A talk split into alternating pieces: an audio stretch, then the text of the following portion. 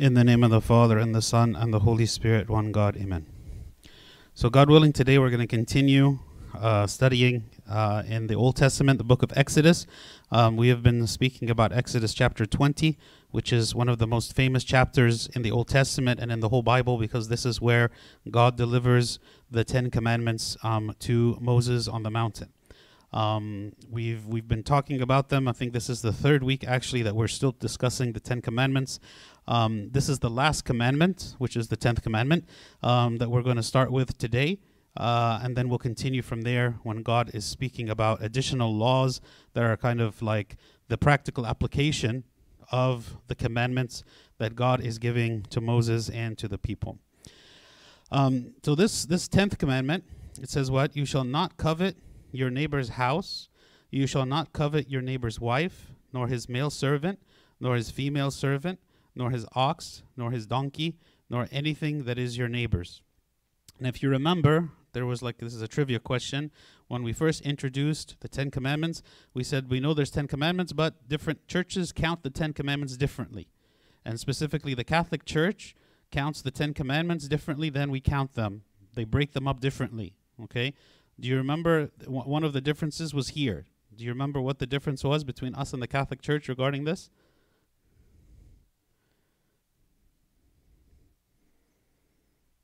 So so so hmm? the wife. So so in the in the the the the Catholic Church they break this up into two different commandments. The do not covet your neighbor's wife is a commandment by itself, and then do not covet all the other stuff of your neighbor is is a, is is, a, is, a, is another distinct commandment.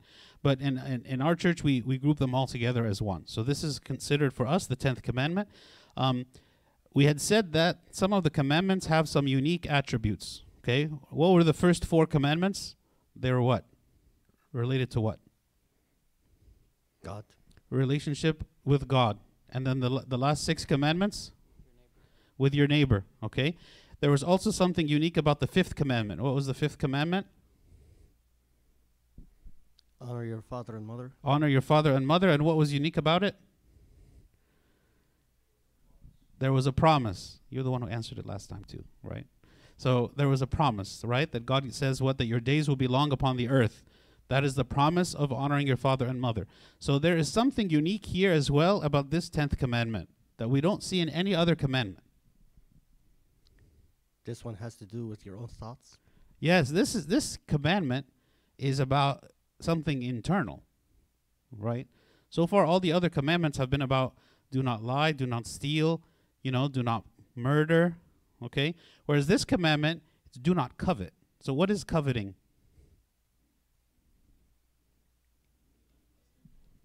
Sorry? Uh, it, it, you could consider it a kind of lust, but it is a, is a lust for what? someone else's possessions. Do not do not desire anything that is someone else's. Okay, and maybe this is extremely relevant. Um, you know, maybe maybe most of us, um, you know, struggle with this one maybe more than a lot of the other commandments. Is the coveting because we live in a, a very materialistic society, one that is always kind of um, showing uh, off different things like like we see we see our neighbor's car and we see our neighbor's family and we see um and and our neighbor is who our neighbor is not just our next door neighbor our neighbor is the entire world you see it on the internet right you see it on social media so you can see absolutely everything that belongs to everyone at all times and when you see it um, on social media for instance it's always presented in the best possible way it's presented as the in the most attractive way, in the way that that, that makes it seem like um, everyone is better than you, right? Everyone's houses is bigger than your house. Everyone's car is better than your car. Everyone's family is better than your family. Um, and you know, even people they go out to eat and they take a picture of the food that they're going to eat and they, they put it on social media so we can all see the wonderful food that they're about to eat, which is better than the food I'm eating, right? So in in so many ways, like our society has been engineered to and des- like designed to make us to covet because it's consumerism right so so the more we covet the more we want things the more we'll pay and to obtain right um, and so here this coveting and and living with a lack of contentment, living always unhappy with what I have and always wanting more will make us to never be satisfied. That even when we gain the things that we are coveting, because we have developed like a like the disease of coveting, that that we will always covet. That there there will be no satisfaction to the coveting because we will never be content because we are we are made we're designed like like e- the whole system is designed in that way for us to always want more more more more. And even apart from like social media just my own like i see the the things people have and i see the things people wear and i th- see the experiences the vacations that people go right? And maybe in my in my heart inside i'm kind of makes me upset. Makes me wish i could be like that right? And and and so so this idea of lack of contentment can be a source of destruction for anyone's life. Because no matter what blessings i have no matter what god happens to give me in the end i'm still unhappy and i still want more. St augustine he says the law said you shall not covet. In order that when we find ourselves lying in this diseased state we might seek the medicine of grace and by that commandment know in what direction our endeavors should aim. It, coveting is a reflection of wrong priorities, wrong goals. Because if I if my goal is set upon the things that matter the most, then I, my heart will not be so distracted by frivolous things that other people have you know the the best book to read when we're suffering with this coveting this this temptation of coveting is ecclesiastes. Because king solomon being the wealthiest man who had ever lived was able to obtain for himself everything everything under the sun.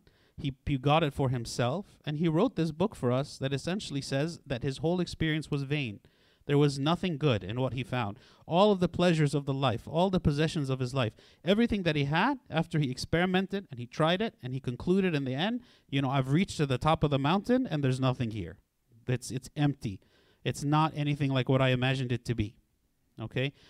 So so we have to train ourselves in contentment.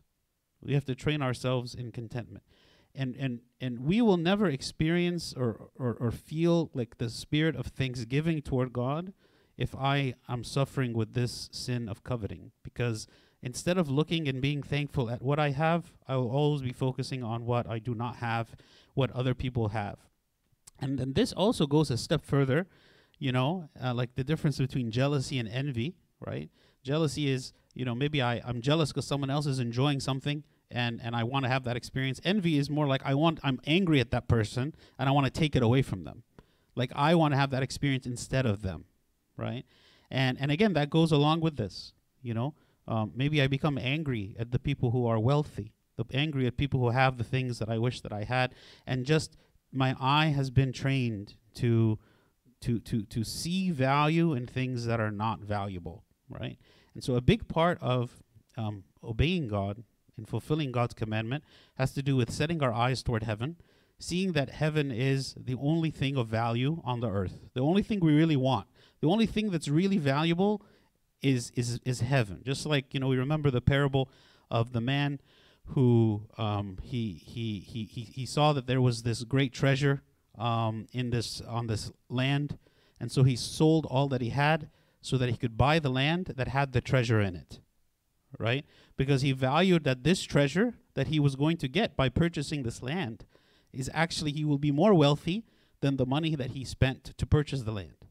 Right? That's the whole purpose of that's what, the, the parable means. Is this treasure was enough for me to sell all that I have to obtain. So if if our if our eyes are toward heaven, if my priority is heaven, then I will sell all else. And I don't mean the literal selling of our of our of our property. I mean we will not care. We will look at everything else as as as Saint Paul said. He will he, he will counts it as rubbish. Everything else is rubbish. Nothing else has any value. You know, we, we look at something that's you know glittery, uh, glittery and glamorous and and luxurious and all this. We look at it with an eye, and then something moves in us and says, "Oh, that's nice," right? But if we if we fast forward, right, and we say, "Okay, well, what? why is this nice? Like, what what about this is really so desirable?" God said, in the end, everything's going to be destroyed, right? I'm going to be kind of using it for a temporary amount of time. And there's nothing wrong with that. The question is is what am I sacrificing for that? What am I exchanging for that? Right?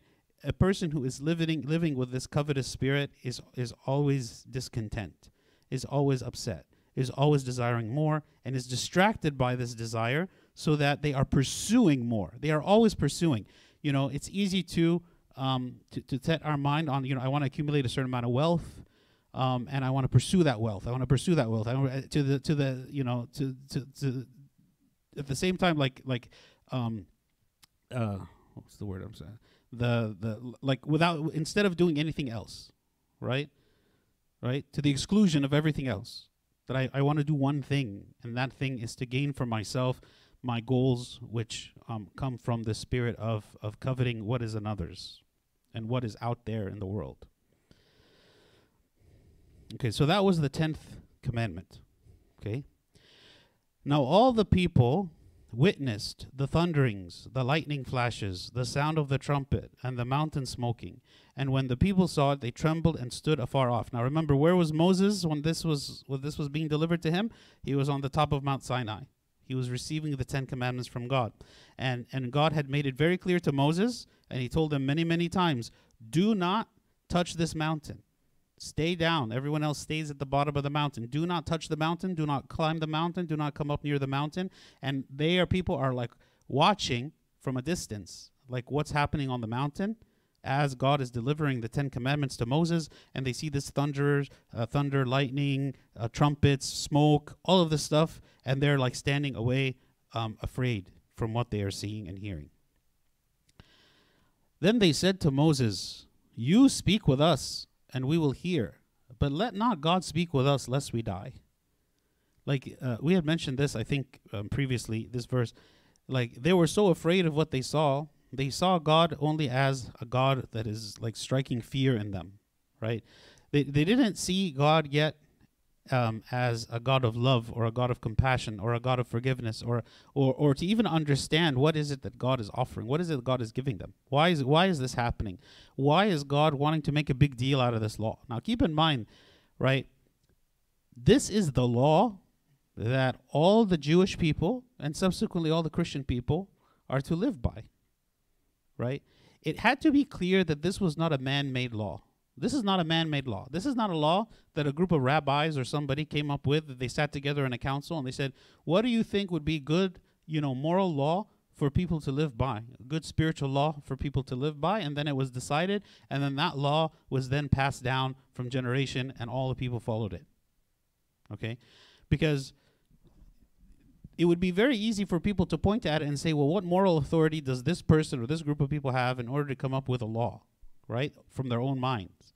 This law is the law that was that was that came down from heaven, came down from God Himself, and as we had mentioned before, um, God is like the manufacturer of human beings, if you want to call it, and He made us a certain way, and He knows how we function, and He knows what will make us to function and what will make us to fail and to not function. He gave us what we need to be successful. He He gave us what we need to um, to operate correctly Okay? And he also told us what we cannot do. And if we do those things that he told us not to do, we cannot operate correctly. Like putting diesel gas in your in your gasoline car will not operate correctly. It will break down. It is not an artificial commandment. It is not artificial law. It is you are made a certain way. If you operate a certain way, you will be successful. You will be joyful. Your your life will will be content. But if you operate a different way, you're going to break down. Okay? God gave this instruction manual from heaven to, to Moses saying, Hey, all you human beings, follow this commandment. Follow these instructions. This is how you will be successful in your life, and you will ease your way in your life. But the people didn't understand that.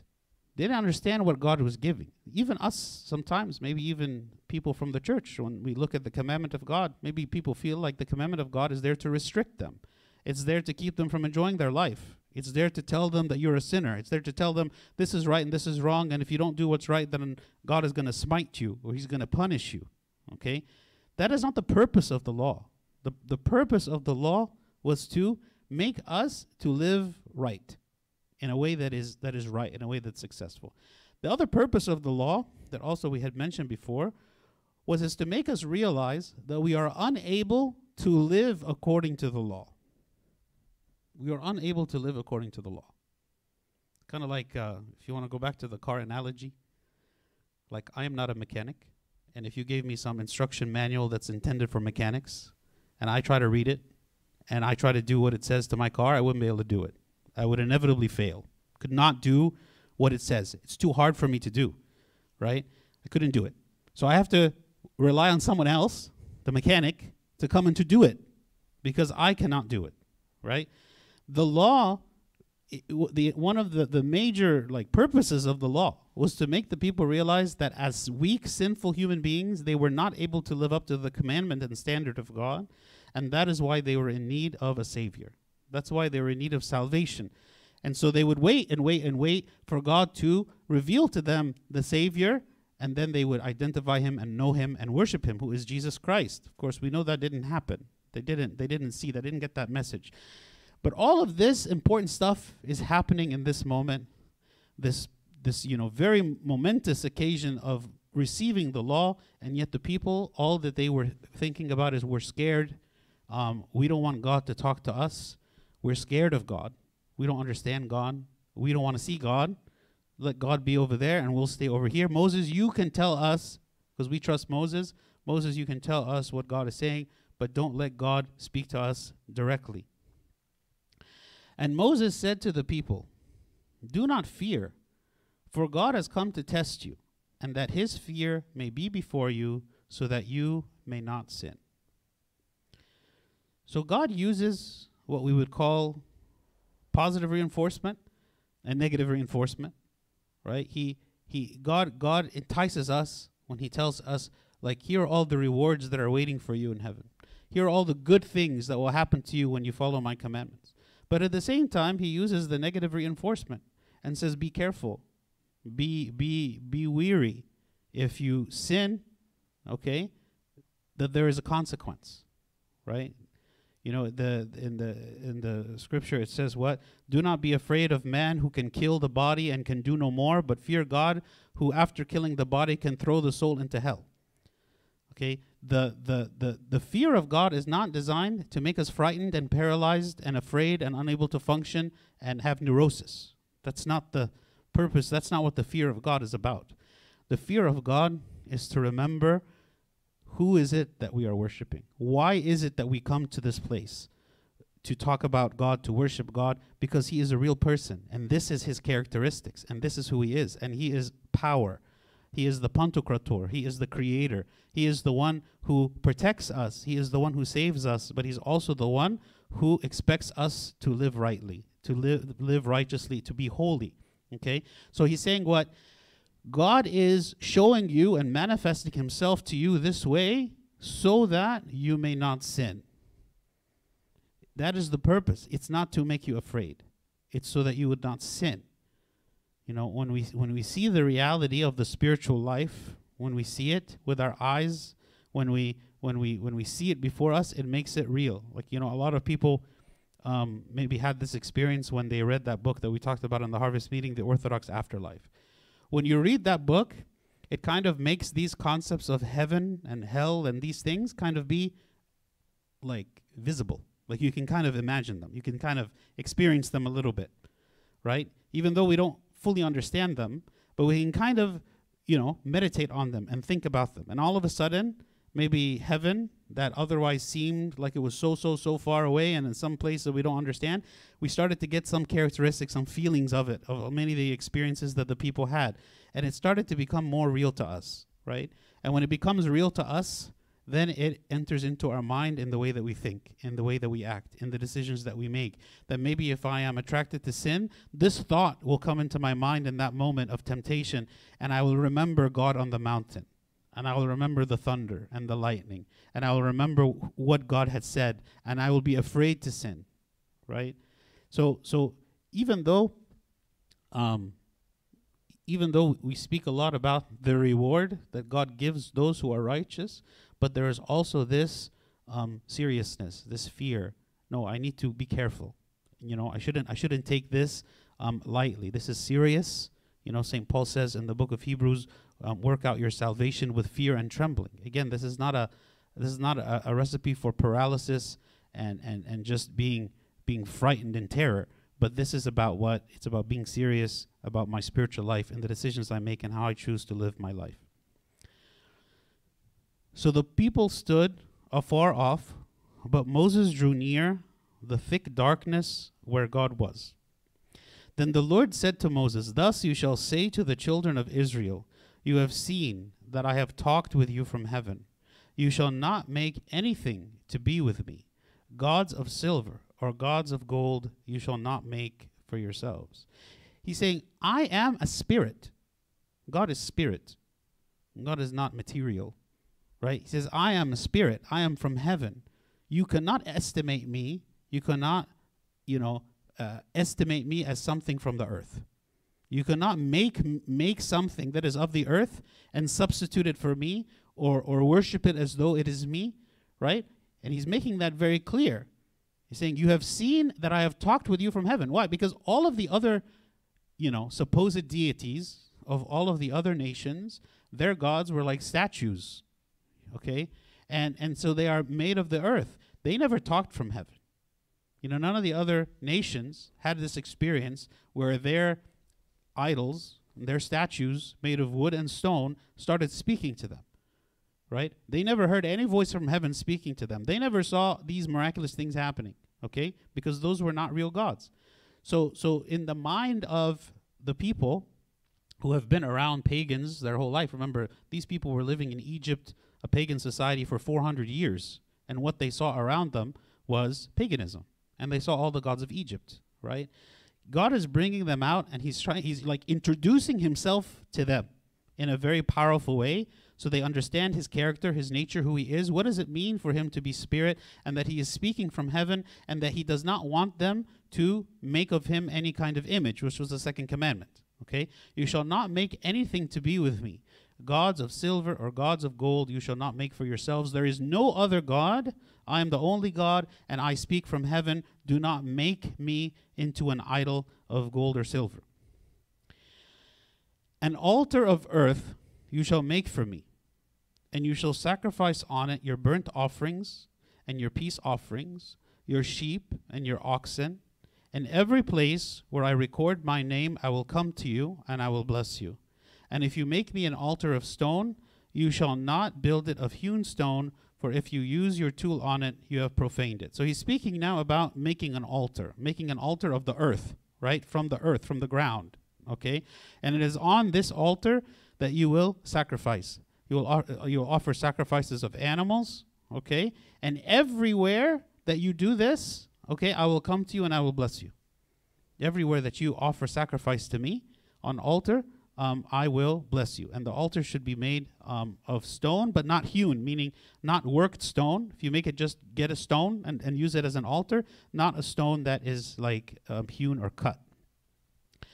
Nor shall you go up uh, by steps to my altar, that your nakedness may not be exposed on it.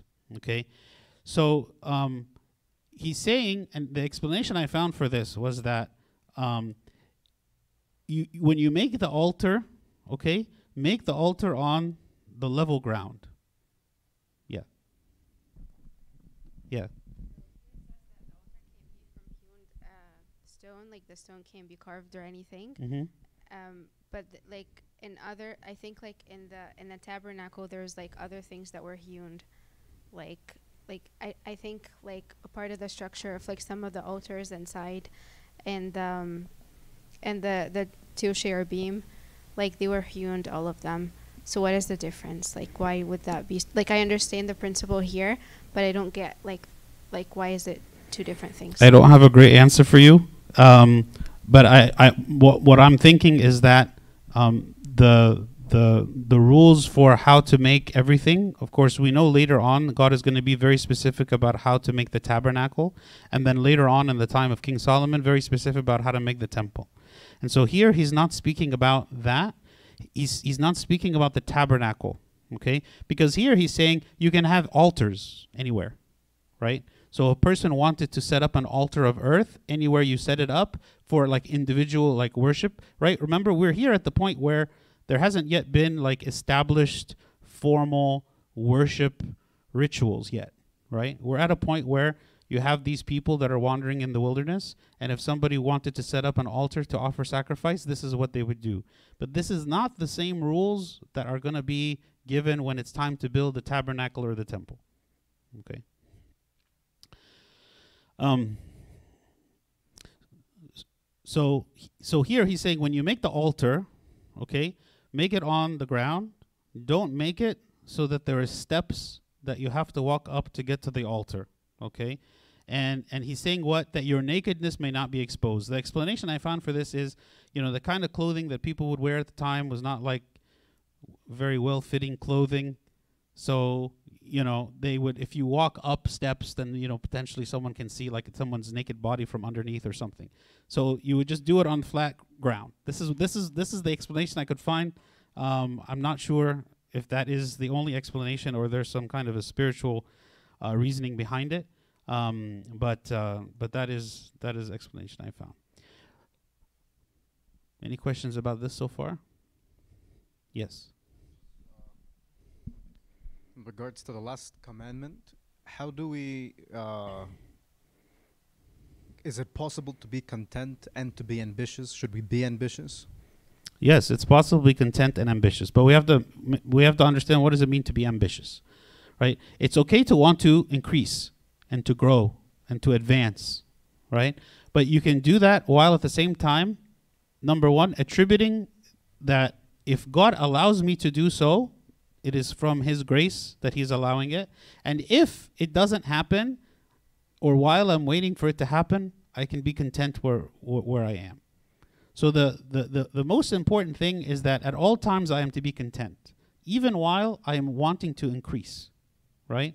There's nothing wrong with wanting a promotion. There's nothing wrong like that's why we go get second degrees, we change jobs, we you know we're thinking of ways to advance to grow, right? Um, but but while we are doing those things, we should be content with where we are, okay? So that so that we're not grumbling against God, we're not upset with our situation, but we're always thankful to God with our situation.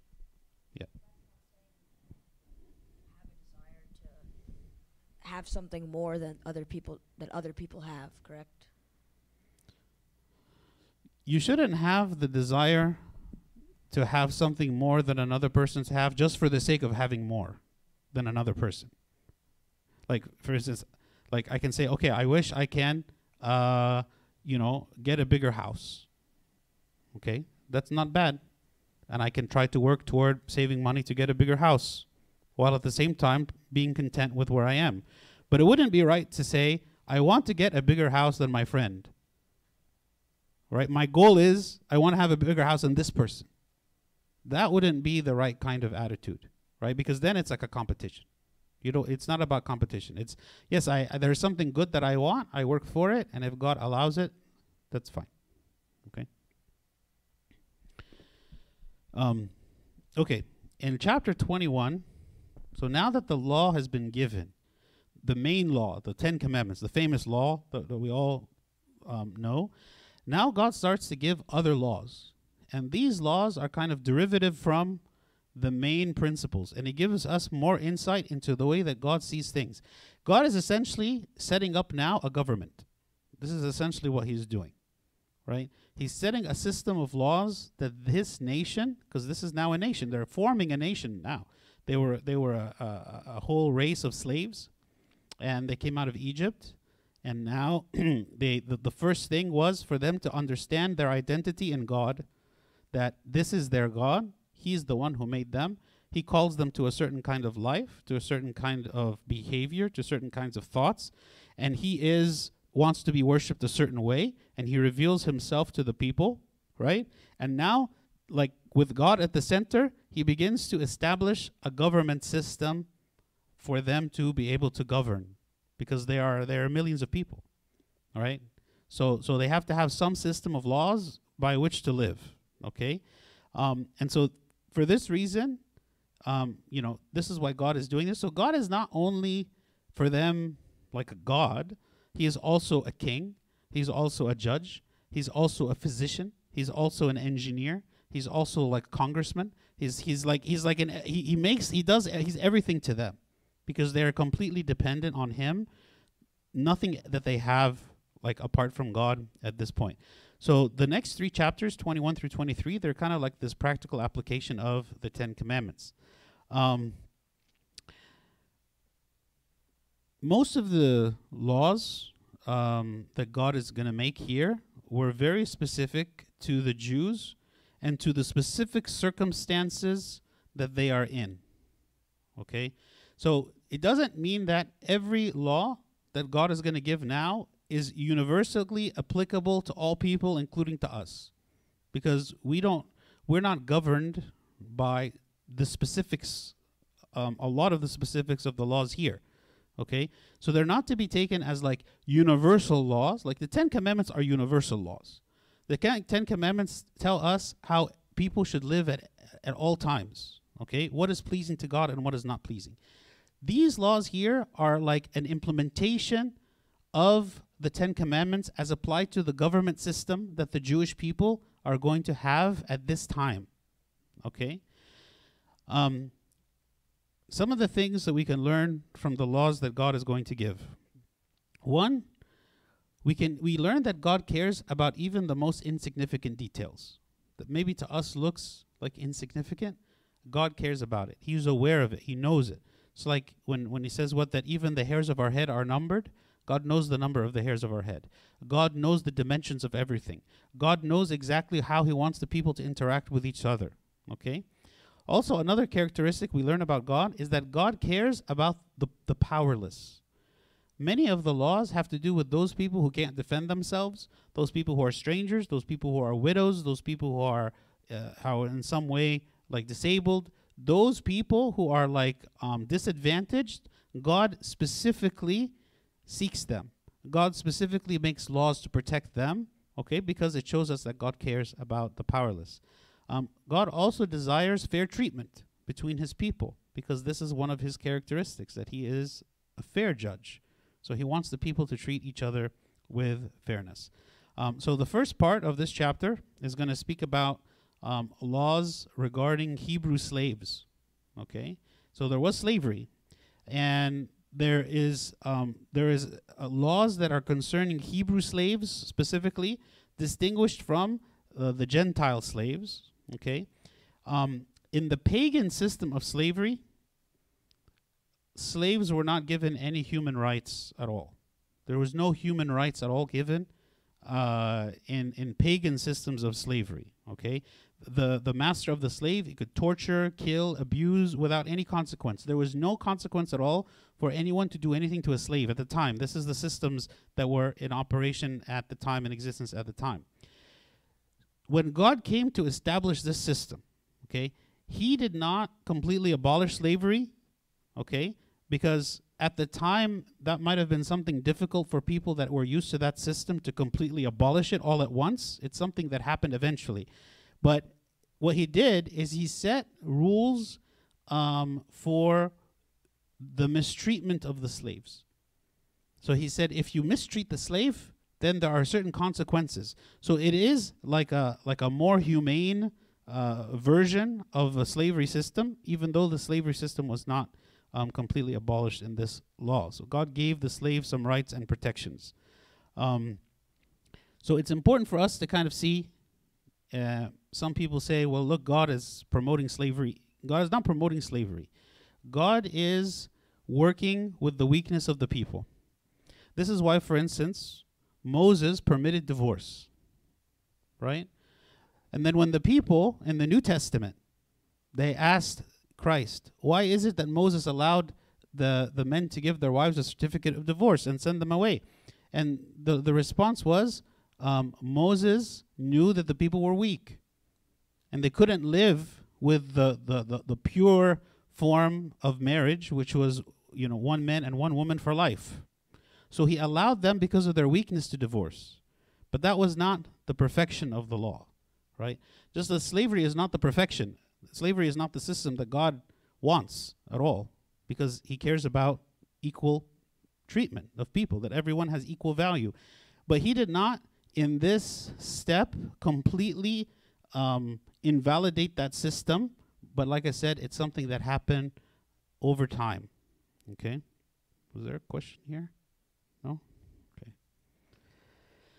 Um, so, what were some of the laws considering uh, concerning the Hebrew slaves? So, first of all, how is it that a that a Hebrew person could actually become a slave? Okay, in this system. So, one way is out of poverty. So, if a person is in debt and cannot pay his debts or cannot provide for himself, a person could actually sell himself into slavery or sell his children into slavery in order for them to be able to live. Another way a person could become a slave, a Hebrew person, is if he has committed theft and he cannot repay, then he would be sold into slavery.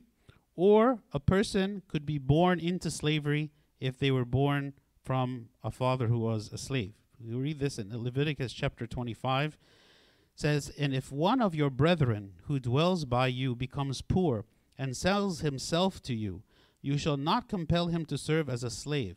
As a hired servant and a sojourner, he shall be with you, and he shall serve you until the year of Jubilee, and then he shall depart from you, he and his children with him, and he shall return to his own family. He shall return to the possession of his fathers, for they are my servants whom I brought out of the land of Egypt. They shall not be sold as slaves. You shall not rule over him with rigor, but you shall fear your God. Okay, so so there was um, the, the the people who were were the Hebrew people. God showed them, or God gave them honor, right? And He has this system of the year of jubilee. So the the jubilee is is so like if you can think a Sabbath of years, like a Sabbath is seven, right? So a Sabbath of years is seven years. A Sabbath of Sabbaths is seven times seven, which is forty nine. So the year of jubilee was like the fiftieth year. At the fiftieth year, every single slave would be set free. Okay, that was one of the the rules, and actually many other things would happen on the year of jubilee. Like people who had sold their land would re- get the land back. Like like so many things would get reset essentially um, on the year of jubilee. A Hebrew slave would be set free on the seventh year of his servitude, which is the Sabbath year of the rest of his servitude.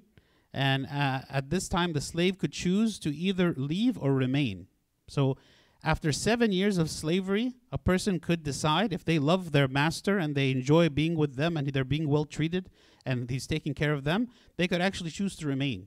Okay? Or they could leave if they so choose. Okay? But like I said, in the year of Jubilee, every slave would be liberated. Um, also, the slaves that were liberated, they would na- not go out empty handed, but they would take with them uh, crops, flocks, um, the threshing ground, and the wine press, like things that would like support them to be able to go and live on their own. Um, also, there are laws about uh, slaves marrying the daughter of the master. The master may marry um, his maiden slave or give her in marriage to his son. Uh, there's laws concerning that. Um, and eventually, like I said, after the return from the Babylonian captivity, uh, which happened much later, the custom of taking Hebrew slaves was completely abolished altogether. Okay, so those are some of the laws concerning the Hebrew slaves. There are also laws concerning the Gentile slaves. Okay, almost always, how is it that a Gentile would become a slave? They would become a slave because of being a prisoner of war. So in the in the the wars that would happen between the Israelites and the Gentile nations around them, if they would you know capture prisoners, um, some of them could become slaves. That's typically how it would happen. Um, but a person who kidnaps a slave would be put to death. So again, like the slaves had some rights. Um, the punishment for killing a slave was the same as of killing anyone else. Uh, if a person destroys the eye of a slave, that slave would be set free. Also, Gentile slaves were actually free to worship their own gods. So they were not compelled to worship God. They were given freedom so that they could practice their own religion. Um, and also, the slaves, they were free to participate in the Hebrew feasts. If they chose to, they, they could do so. In the early church, um, in the Roman Empire, which, you know, Israel was a province of the Roman Empire. So, in the time of Christ, um, all of Israel was part of the Roman Empire. The entire population of the Roman Empire was about 50% slaves. It's a very big number, 50%. Okay? Um, and so uh, that's one, one reason why, like, when the Bible speaks about um, the relationship between masters and slaves, they're always speaking about to the slaves in order to have peace is to always you know be obedient to their masters but if they have the opportunity to to be free they should take it it says in colossians chapter 3 bond servants obey in all things your masters according to the flesh not with eye service as men pleasers but in sincerity of heart fearing god and whatever you do do it heartily as to the lord and not to men knowing that from the lord you will receive the reward of the inheritance for you serve the lord christ but he who does wrong will be repaid what he has done, and there is no partiality. So the the the emphasis was on that what God is the one who will avenge. So if if a person is being mistreated, he's saying even to this person to be submissive, but God will avenge, right? He who does wrong will be repaid for what he has done, and there is no partiality. And then we will what the, the person who is a slave will receive the reward for you serve the Lord Christ. Okay? Also, the church had commanded at the very beginning that um, in the book of Galatians, St. Paul was speaking about the, the, the slavery. He says, What? There is neither Jew nor Greek, there is neither slave nor free, there is neither male nor female, for you are all one in Christ Jesus. So he's saying there are no classes. Everyone is equal. Everyone is in equal value because they are made in the image of God, uh, as opposed to like the class system that existed um, in the society. Yes.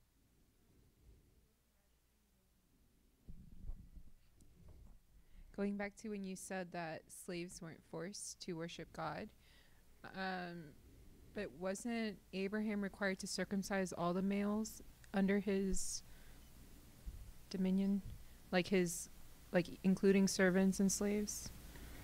Yes, that's true. Um, but uh, in Exodus, let me read for you.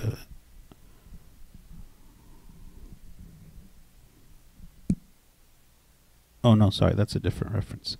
Um, I think I think the the circumcision, yes, but that doesn't mean that they were forced to participate in all of the like the the feasts and the worshiping and offering of sacrifices and all of that. So they didn't have to follow all of that. Um, but but yes, I, you're you're right. They would be circumcised.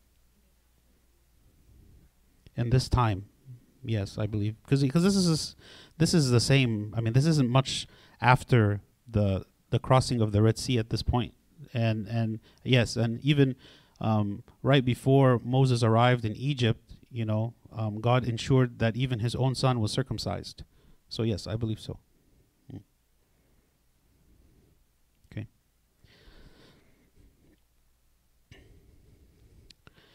All right, so we'll continue reading. So it says, Now these are the judgments we, which you shall set before them.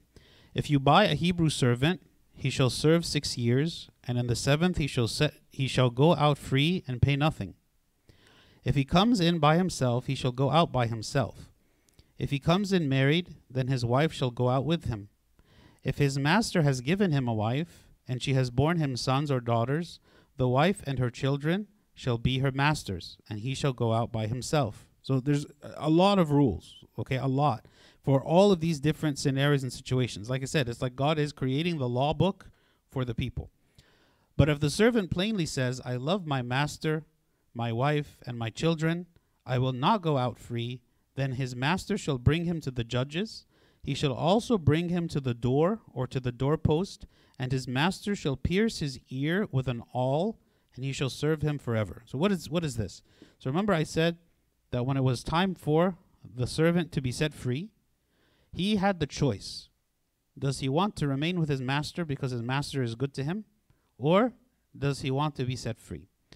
If the the the servant chooses to remain with the master, then there is this ritual that is done to kind of uh, symbolize that the servant is remaining a servant of his own free will and and doing it out of love and staying with the master okay in obedience to the master and they would get his they would get a like a door, like a wooden door, okay, and an awl. You know, awl is like a sharp piece of metal, okay, like a spike.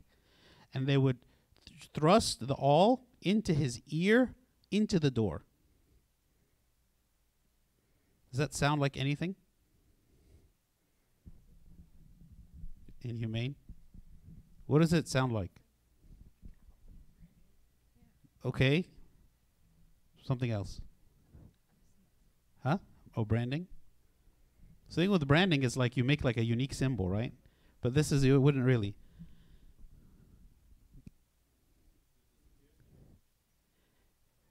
Who else was pierced into the wood? Christ, right? This is actually a symbol of the crucifixion. Why? Because the Lord, He chose to do what He did. He chose, out of His own love, to be obedient to the Father and allowed Himself to be crucified and for the forgiveness of the sins of everyone. Okay? So it was not by compulsion. He was not forced to do so.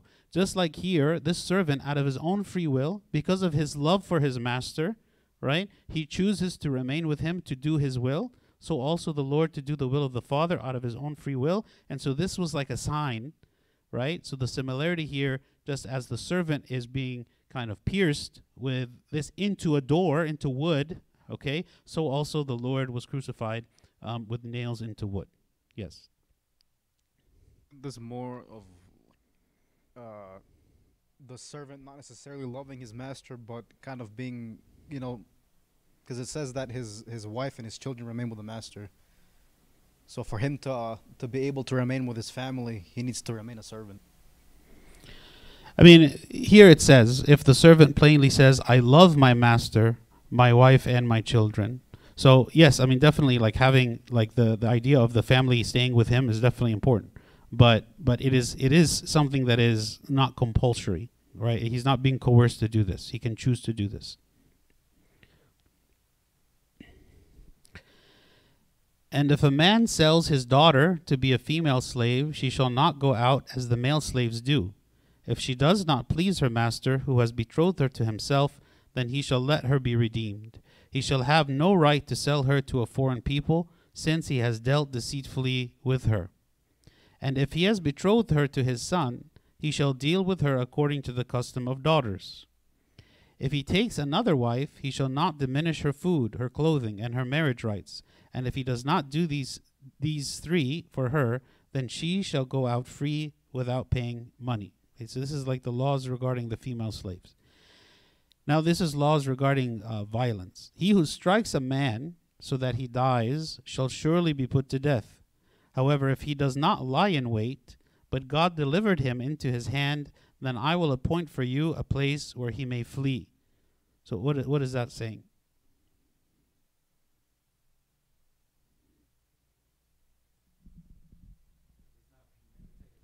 If it's not premeditated. So if someone premeditates murder, the punishment is death. But if what? If he does not lie in wait, but God delivered him into his hand, which is a way of saying like it's something that happened unexpectedly. Okay? Then I will appoint you a place where he may flee. And what are those places going to be called? You know, later on? Cities of refuge. God would actually create cities, which are called cities of refuge.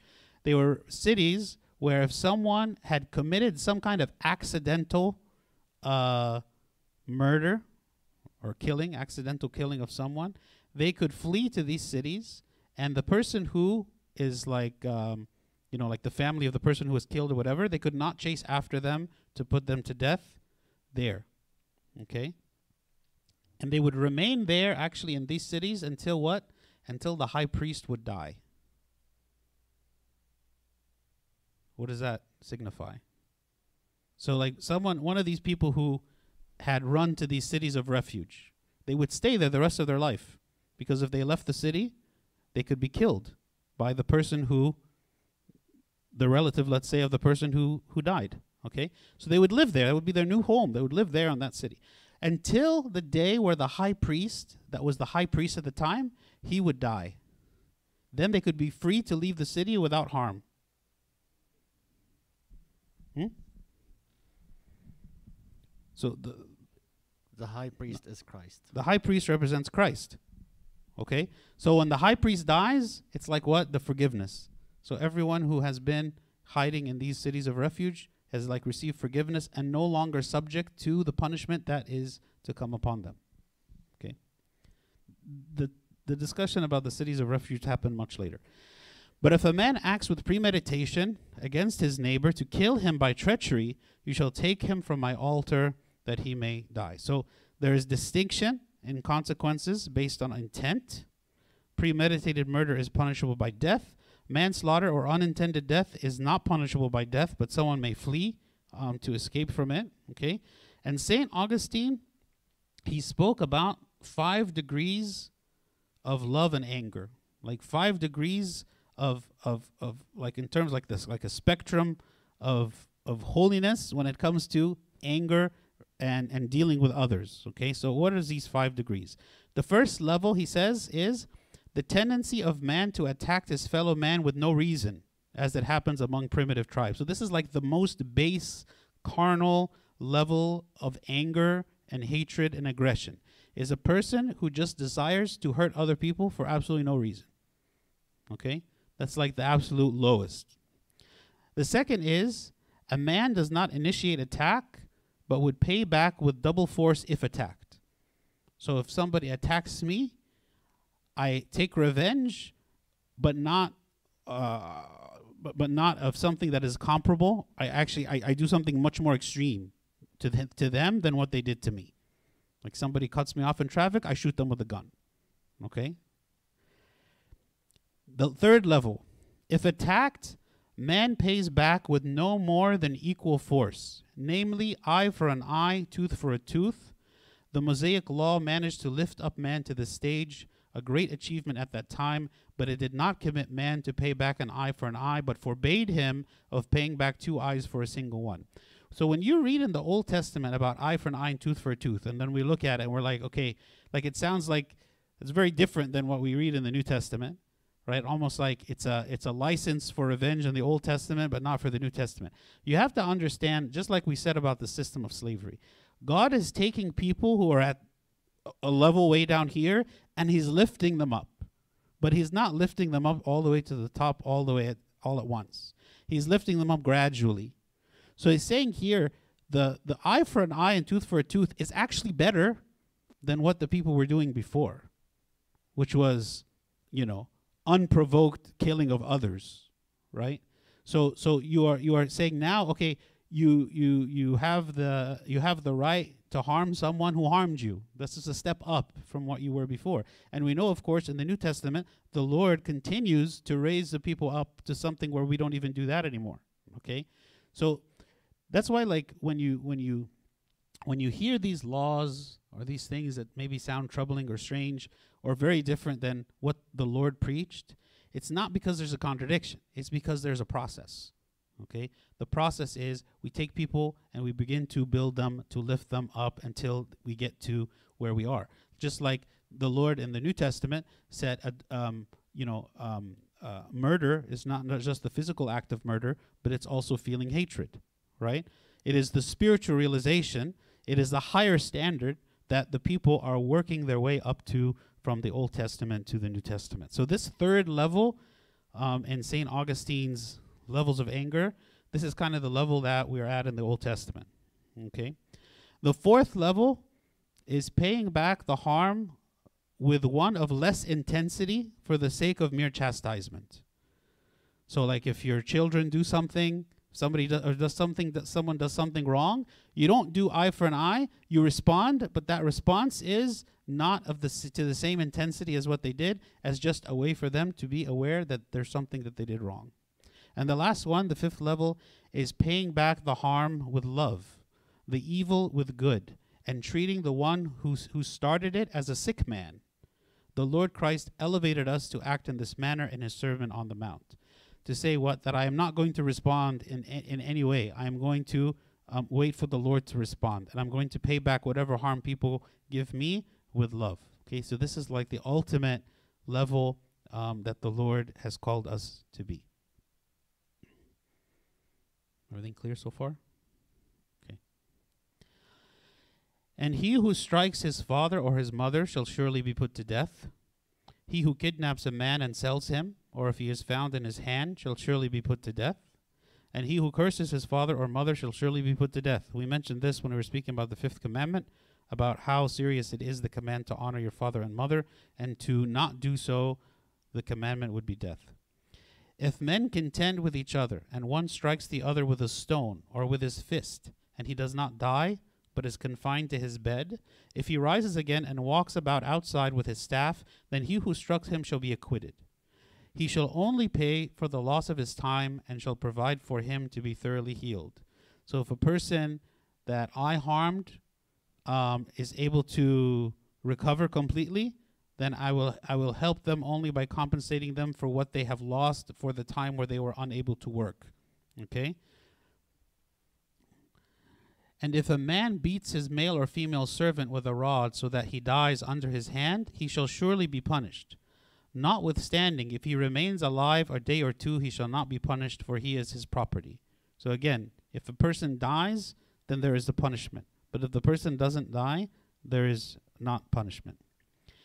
If men fight and hurt a woman with child, so that she gives birth prematurely, yet no harm follows, he shall surely be punished accordingly as the woman's husband imposes on him, and he shall pay as the judges determine.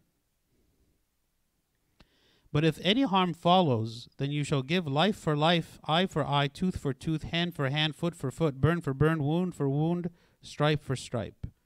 So, one thing you see here is the care for the unborn, okay? And that also the punishment should be consistent with the crime. If a man strikes the eye of his male or female servant and destroys it, he shall let him go free for the sake of his eye.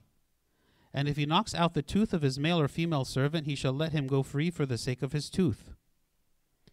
If an ox gores a man or a woman to death, then the ox shall surely be stoned, and its flesh shall not be eaten, but the owner of the ox shall be acquitted. But if the ox tended to thrust with its horn in times past, and it has been made known to his owner, and he has not kept it confined, so that it has killed a man or woman, the ox shall be stoned, and its owner shall also be put to death. So if the ox hurts someone, they will be put to death. But if the owner knew that the ox tended to do this, and that this was something that was a risk, and the owner did nothing to protect against it or kept it confined, then the ox will be put to death and the owner of the ox as well for negligence. So this is consequences of negligence. If there is imposed on him a sum of money, then he shall pay to redeem his life whatever is imposed on him. So if the person who is like the, the victims are uh, uh, would rather that he pay a sum of money instead of being put to death, then he can do so. Whether it has gored a son or gored a daughter, according to this judgment, it shall be done to him. If the ox gores a male or female servant, he shall give to their master thirty shekels of silver, and the ox shall be stoned. And if a man opens a pit, or if a man digs a pit and does not cover it, and an ox or a donkey falls in it, the owner of the pit shall make it good. He shall give money to their owner, but the dead animal shall be his. So again, if a man is negligent and he digs a hole, okay, and he, he does not protect against any any animal or any person falling in, and there is an ox or a donkey that falls into it, okay, um, and the animal dies, then the man shall compensate for for this because it is his fault. Again, it's about negligence. If one man's ox hurts another's so that it dies, then they shall sell the live ox and divide the money from it, and the dead ox shall also shall they shall also divide. Or if it was known that the ox tended to thrust in times past, and its owner has not kept it confined, he shall surely pay ox for ox, and the dead animal shall be his own. So trying to have fairness and and, and these kinds of flaws. Okay, this is a good stopping point for today. Um, does anyone have any questions? Yes. Yeah, they were written here. I mean, this is this is the the the. the so Moses wrote all of these laws. I mean, Moses is the one who wrote um, the the Torah or the first five books of the Old Testament. So all of this was written. Yeah.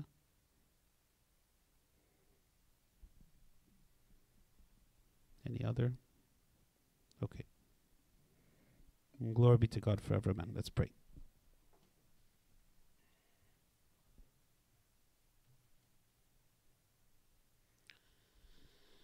In the name of the Father, and the Son, and the Holy Spirit, one God, amen. We thank you, O Lord, for this day, and we thank you, O God, for allowing us to open up the scripture and to read it, to understand it, and to see, O God, how you worked in times past and all throughout history for the sake of our salvation.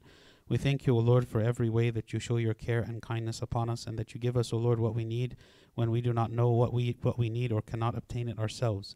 We thank you, O Lord, because you walk us through, O Lord, even when we are ignorant, even when we are stubborn, even when we are wicked, and you have patience with us, and you direct us, O God, in the right path. Teach us your ways, O Lord, and help us to understand your law and the spiritual implications and understanding of it, so that we can apply it, O Lord, in our day to day lives today and benefit from it. Through the prayers of St. Mary, Archangel Michael, St. Paul, St. Mark, and all your saints, hear us as we pray thankfully, Our Father who art in heaven, hallowed be thy name, thy kingdom come, thy will be done on earth as it is in heaven. Give us this day our daily bread, and forgive us our trespasses, as we forgive those who trespass against us. And lead us not to temptation, but deliver us from the evil one. In Christ Jesus our Lord, for thine is the kingdom, power, and the glory, forever and ever. Amen. The love of God the Father, the grace of the only begotten Son, our Lord God and Savior Jesus Christ, and the communion the gift of the Holy Spirit be with you all. Go in peace. The peace of the Lord be with you all. Amen. And also with your spirit.